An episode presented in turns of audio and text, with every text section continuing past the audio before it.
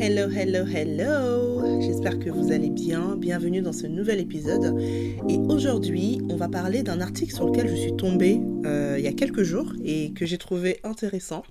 Donc c'est un article qui a répertorié 25 idées pour générer un revenu passif. Et donc en fait j'étais en train de, lire cet article et d'explorer un petit peu les idées qu'il proposait. Et à chaque idée je me disais euh, ouais non ça faisable, ça pas si passif que ça.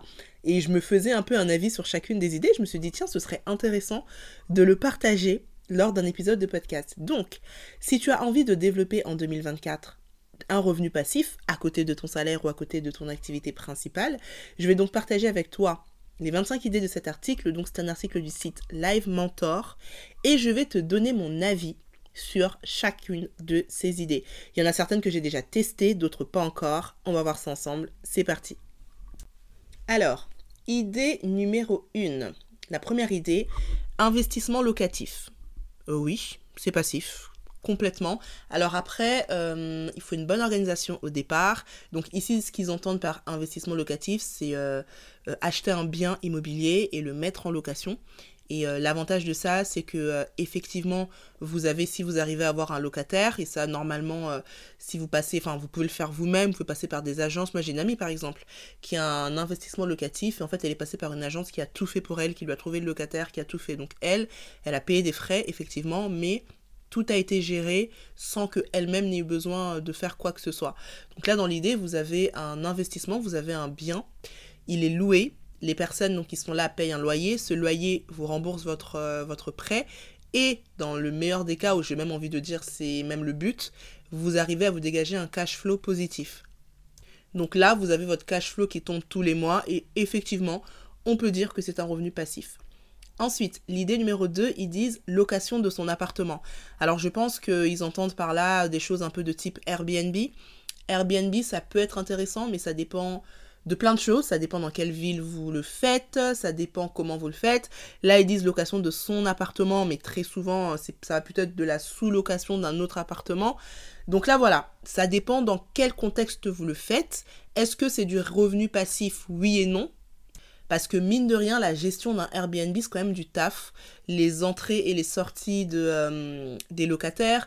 Alors soit vous le faites vous-même, soit il y a des agences également qui sont un peu comme des conciergeries qui peuvent gérer les entrées et sorties pour vous. Là, encore une fois, ça vous, ça, c'est des frais supplémentaires, hein, tout simplement. Mais après, vous payez un peu votre tranquillité. Donc, faut voir en fait comment vous le faites. Mais si c'est vous qui gérez tout, bah, comme de la gestion finalement à faire, parce que admettons que l'appartement est sur Airbnb, euh, bah, faut gérer les, euh, les, comment dire, les réservations.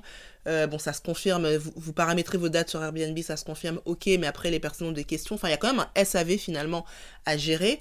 Ensuite, pour les entrées, les sorties, vous pouvez avoir un boîtier effectivement, ou alors être présent lors des entrées et des sorties. Ensuite, il faut gérer le ménage. Bon, il y a quand même tout un petit écosystème à mettre en place pour commencer à générer des revenus grâce à un Airbnb.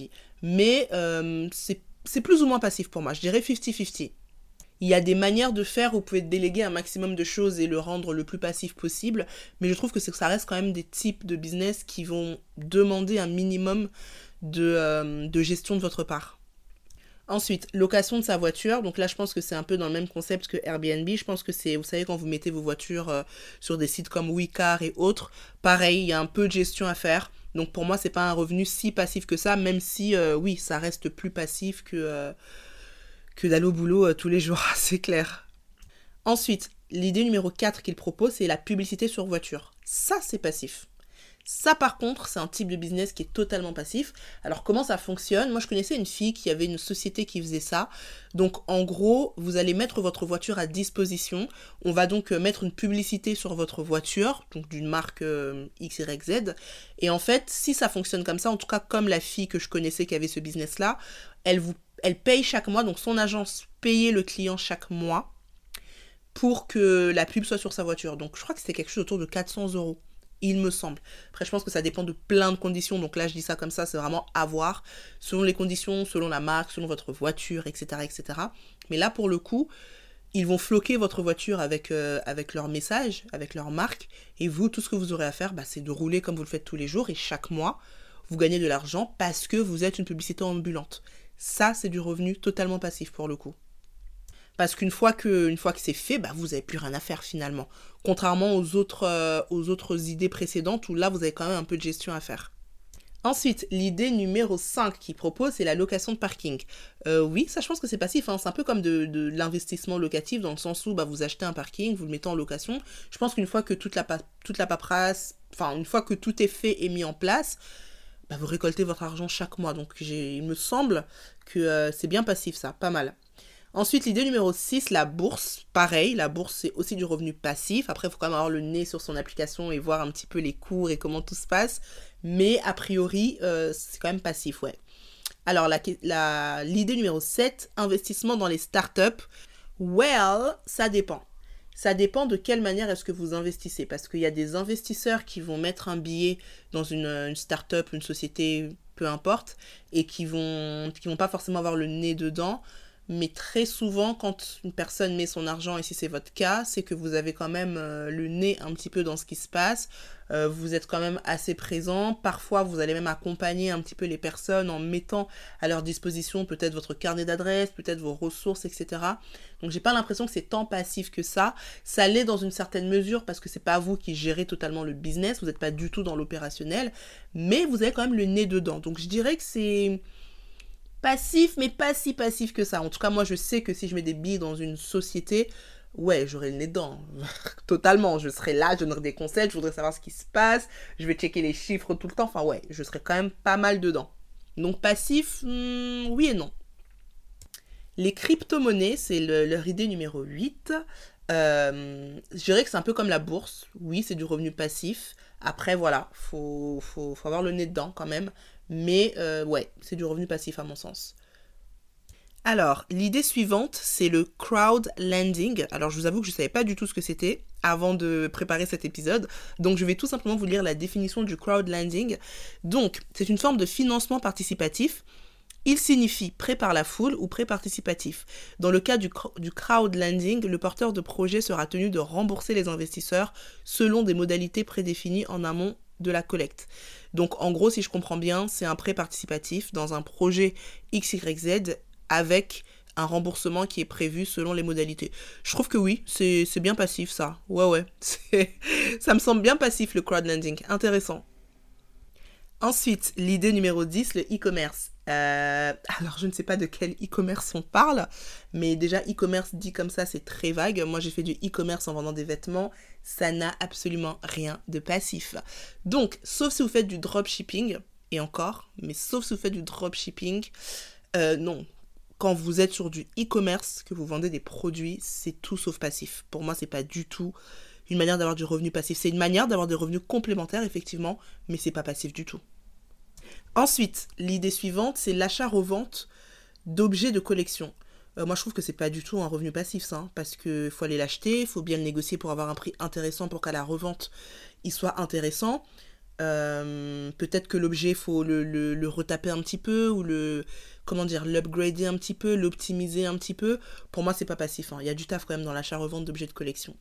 Ensuite, l'idée d'après, c'est l'achat-revente de noms de domaine. Là, déjà, c'est beaucoup plus passif parce qu'on n'a pas un produit physique, c'est moins palpable et on est juste sur des transactions. Donc, euh, oui, je trouve que ça peut plus ou moins être passif. Ensuite, la vente de liens, entre parenthèses, backlinks. Je pense que aussi, ça, ça peut être, euh, ça peut être passif. De toute façon, à chaque fois que vous êtes dans des scénarios euh, avec des produits qui sont plus ou moins digitalisés, il y a quand même une plus forte chance de, que ce soit passif. Après, là, pour le coup, euh, faire de la vente de liens ou de backlinks, c'est quand même assez technique. Il faut s'y connaître un petit peu, je pense. C'est pas quelque chose dans lequel on se lance un peu comme ça par hasard. Ensuite, l'idée 14, la programmation d'une application ou d'un outil. Tout dépend comment c'est fait, pourquoi c'est fait. Euh, est-ce que ça va être un outil qui ensuite va être proposé en SaaS, à savoir euh, un abonnement mensuel? Donc ça, ça peut plus ou moins être passif, même s'il y a quand même pas mal de maintenance à faire. Euh, pas mal de... Alors je vais dire SAV oui et non parce que souvent ce type d'outils c'est des chatbots.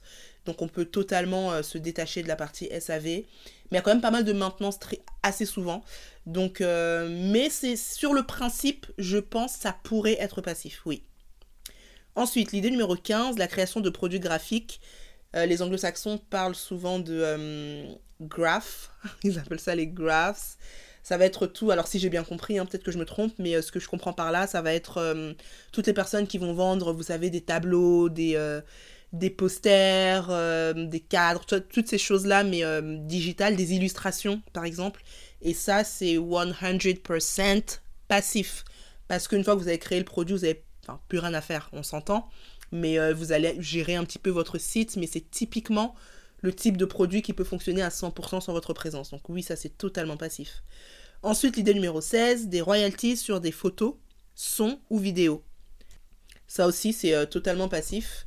Euh, j'aime bien dire que la musique, c'est euh, l'un des, produits digitaux les plus, les plus connus parce que oui, effectivement, une fois que vous avez enregistré et amorti les frais d'enregistrement, après c'est tout bénéf pour vous, donc euh, totalement. Après, il faut que je revoie comment ça se passe en termes techniques, mais il me semble que même si vous êtes un chanteur indépendant, je parle même pas de ceux qui sont en maison de disques, etc. Mais même en tant que chanteur indépendant, une fois que vous avez eu la possibilité de mettre vos œuvres sur Spotify, par exemple, c'est du revenu passif pour vous. Et là, quand ils disent euh, des royalties, même sur des vidéos, je pense même à des youtubeurs, enfin, une fois que vos vidéos elles sont en ligne, derrière vous êtes euh, monétisable, c'est du revenu totalement passif. Donc, complètement. Ensuite, le numéro 17, et je suis étonnée de voir que ça n'arrive qu'au numéro 17. Je ne comprends pas pourquoi ce n'est pas au numéro 1. La vente de formation en ligne. Hello, I mean. Mais la base, la base, c'est ce que je vous dis depuis des, mois. Bah, bien sûr que la vente de formation en ligne, c'est passif. C'est euh, dans les produits digitaux, parce qu'il y a différents types de produits digitaux.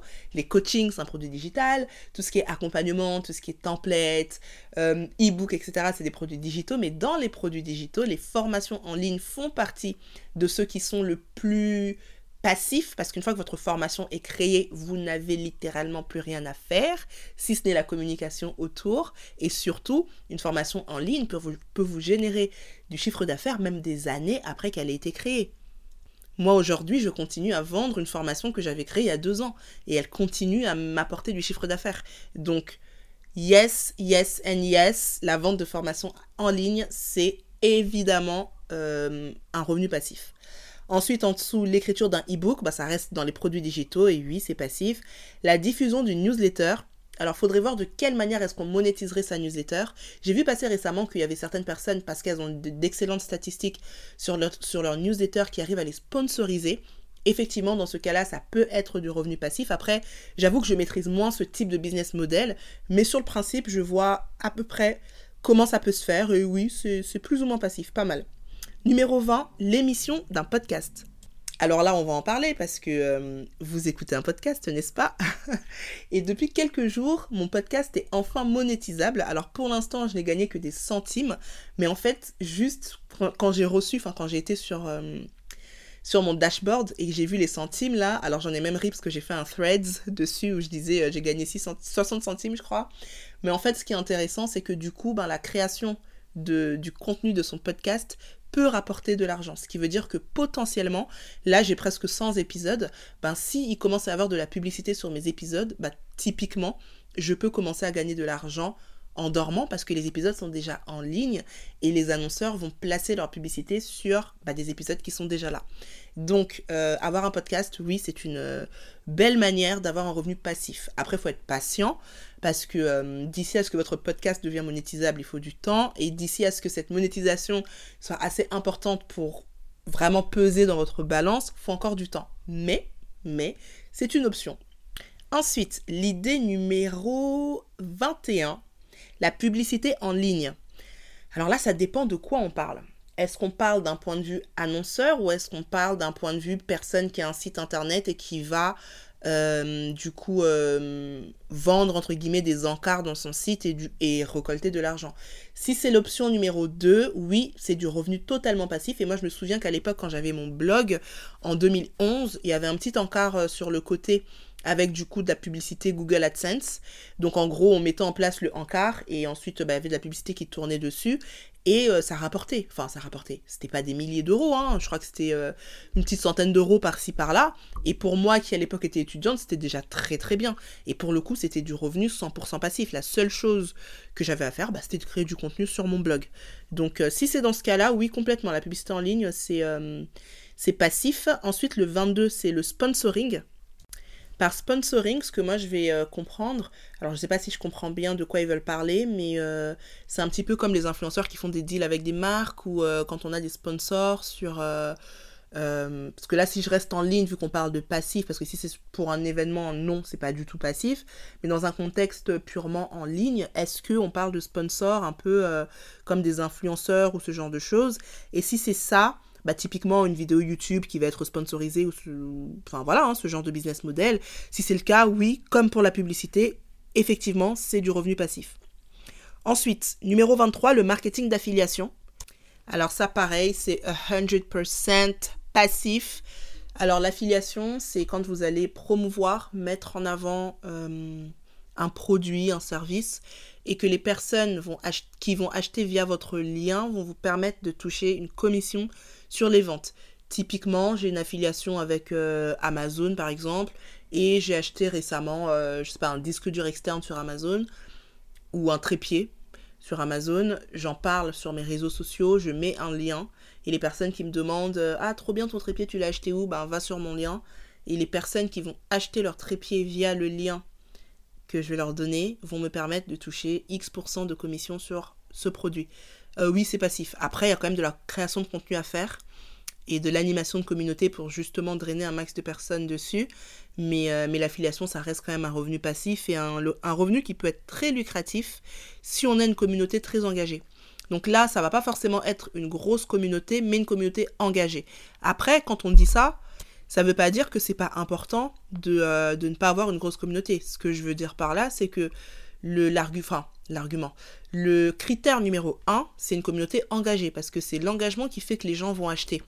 Ça sert à rien d'avoir 10 000 personnes et parler d'un produit que personne ne veut. Par contre, si tu as 1000, 2000 abonnés et que tu es vraiment spécialisé sur un sujet et que tu vas parler d'un produit et que derrière tu vas faire 10 ventes, bah ça reste hyper intéressant. Donc maintenant que tu as l'engagement, si derrière tu arrives à faire grossir une communauté avec cet engagement, tu es la reine du pétrole. Moi je vois passer des, euh, des comptes Instagram qui ont plus de 100 000 abonnés, qui font de l'affiliation et en plus qui les présentent trop bien leurs produits. Souvent, ça va être des produits un peu euh, euh, de lifestyle, des, choses de maison, de cuisine, ce genre de choses. Et franchement, même moi, à chaque fois, je suis en mode, mais il faut que je vais acheter en fait, tellement que c'est bien présenté. Et quand je vois le nombre de commentaires, quand je vois l'engagement, l'interaction sous leur post, que je vois leur nombre d'abonnés, je me dis, mais alors elles, elles doivent gagner des milliers d'euros par jour grâce à l'affiliation. Donc euh, oui, oui, l'affiliation, c'est euh, un bon revenu passif.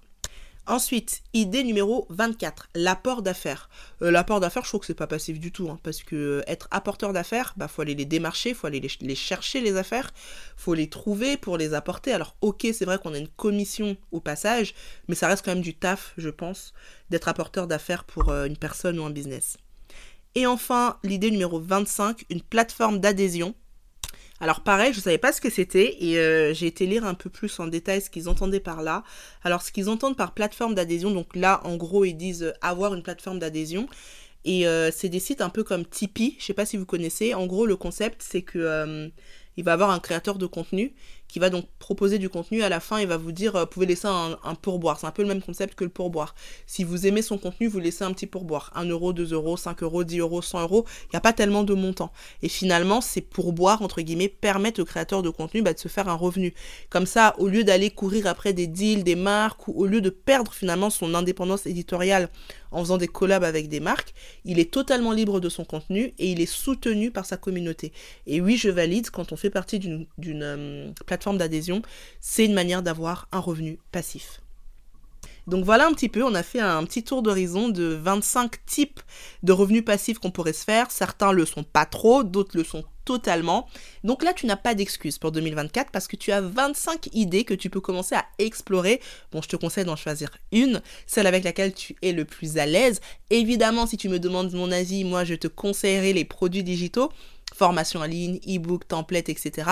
Parce que c'est ce que je vis depuis deux ans et franchement, gagner de l'argent de manière totalement décorrélée de son temps, il n'y a rien de mieux, quoi. Tu gagnes de l'argent pendant que tu es au spa, tu gagnes de l'argent pendant que tu es chez toi, tu gagnes de l'argent pendant que tu dors. C'est le top. Et si ça t'intéresse, donc, d'aller plus vers cette idée-là, n'hésite pas à aller dans la description de cet épisode parce que j'ai une masterclass gratuite que je vais donner en live en début d'année et dont la thématique est comment générer tes premiers 1000 euros de revenus complémentaires grâce aux produits digitaux. Et tu n'as pas envie de rater ça parce que je vais donner des tips que je n'ai pas encore partagés sur mes différentes plateformes. Voilà, c'est tout pour l'épisode d'aujourd'hui. J'espère qu'il t'aura plu. Si c'est le cas, n'hésite pas à me laisser 5 étoiles sur la plateforme sur laquelle tu m'écoutes. Et moi, je te dis à demain pour le prochain épisode. Et en attendant, prends soin de toi.